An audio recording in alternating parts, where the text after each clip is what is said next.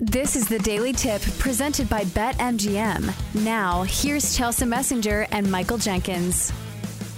Let's get to these games because we do have some good ones on deck this Saturday in the Final Four. Let's start with San Diego State and Florida Atlantic. We have San Diego State as the favorites here, but it's a short spread as the Aztecs laying just a point and a half, total 131 and a half. Jenks, we've been over this. I do not love picking a side here. I think you can make great cases for each sides of the the coin mm-hmm. here for either team. I think I'm looking at an under. The uh, San Diego State totals have been a touch higher than this in games before, but still, San Diego State has hit the under in every single game of the NCAA tournament because their defense is their calling card. They slow the game down. They're very long, very athletic. They can get some good blocks. And if FAU is not hitting all of their threes, I think San Diego State has a good shot at controlling the tempo and keeping this game under the total. So I think under is the best look for me so far. Yeah, I think so too. That would be my play as well. So we had to put on our best bets on the BetQL website because what they're going Ooh, to do, to do is that. Yeah, you got to get on it. Oh, little reminder there. Yeah, they're asking everyone on the network to say, what is your favorite play? What are you looking at why? And they'll bring all these together and collate them, if you will.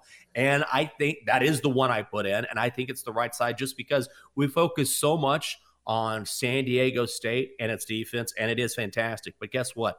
FAU plays really, really good defense as well. It's just that they average more than 82 points a game. So when you look at Florida Atlantic and how balanced they are and the fact that they like to play at a faster pace, you kind of overlook the fact that their defense has been pretty exceptional. So I'm with you. And also, San Diego State, in almost every game we've seen the Aztecs playing in this tournament, have been able to dictate pace. That's one area in which they really excel. So I think they probably do that here. And because Florida Atlantic also plays great defense, I think the under is the right side. I think so as well. And if you're talking about like an overarching narrative, I think these games are going to be more the pace is going to be more decisive. Like I don't think we're going to see running and gunning as much in the final four because so much is on the line. And we'll mm-hmm. probably see more plays like drawn up. I just think that the under is probably the play for me and this one especially because of the great defense. So let's go to the next game. Miami uh, facing off with UConn. UConn, the favorites to win it all, and also the favorites in this one, laying five and a half, total 149 and a half. Jenks, I've been wrong on Miami every single game in the tournament, it seems. So is this the time where I need to say, hey, I'm wrong on Miami? I'm taking the five and a half? No, I'm going to bet UConn here. I, I think UConn is far and away the best team in this tournament. Now, and I'm not just saying that because they're the favorites to win it all at minus 125, which I actually think is a pretty good bet. UConn is they have very few weaknesses, and it speaks to how dominant that they have been. That the co-favorites to win most outstanding player both play for the Huskies, right?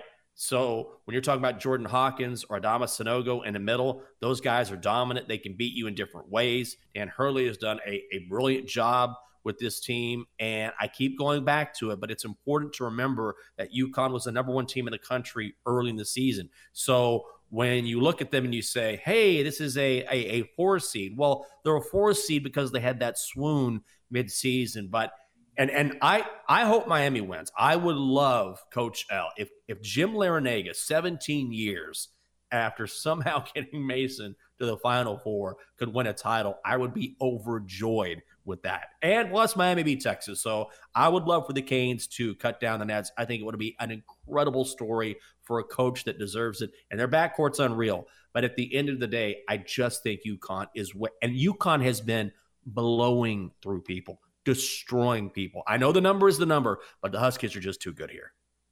I almost feel like that's the sabotage factor, though. We have seen nothing but smooth sailing for UConn. So, what happens if we see an off game? for the Huskies here. I think the number matters to me here. I think five and a half is a little too sure. much for me to want to lay it with UConn because at some point they're going to be challenged. They have not sure. been challenged thus far in the NCAA tournament. And honestly, Jenks, I was surprised that Miami beat Texas. I would have laid it with Texas or whatever because yeah. they were in the same boat. They looked dominant for most of the tournament, except for I guess they kept it close with Penn State.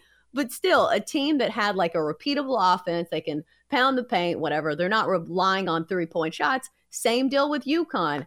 I think at some point we're going to see him play a close game. I think this is probably it. I know the logic and the numbers don't agree with me here, but hasn't that been the gist of the tournament?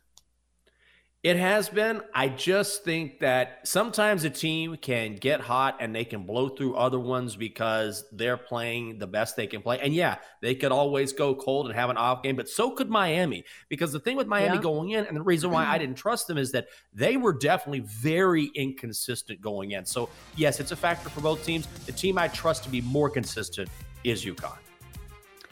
Right. And I've been wrong on Miami every single time, so maybe I'm wrong again.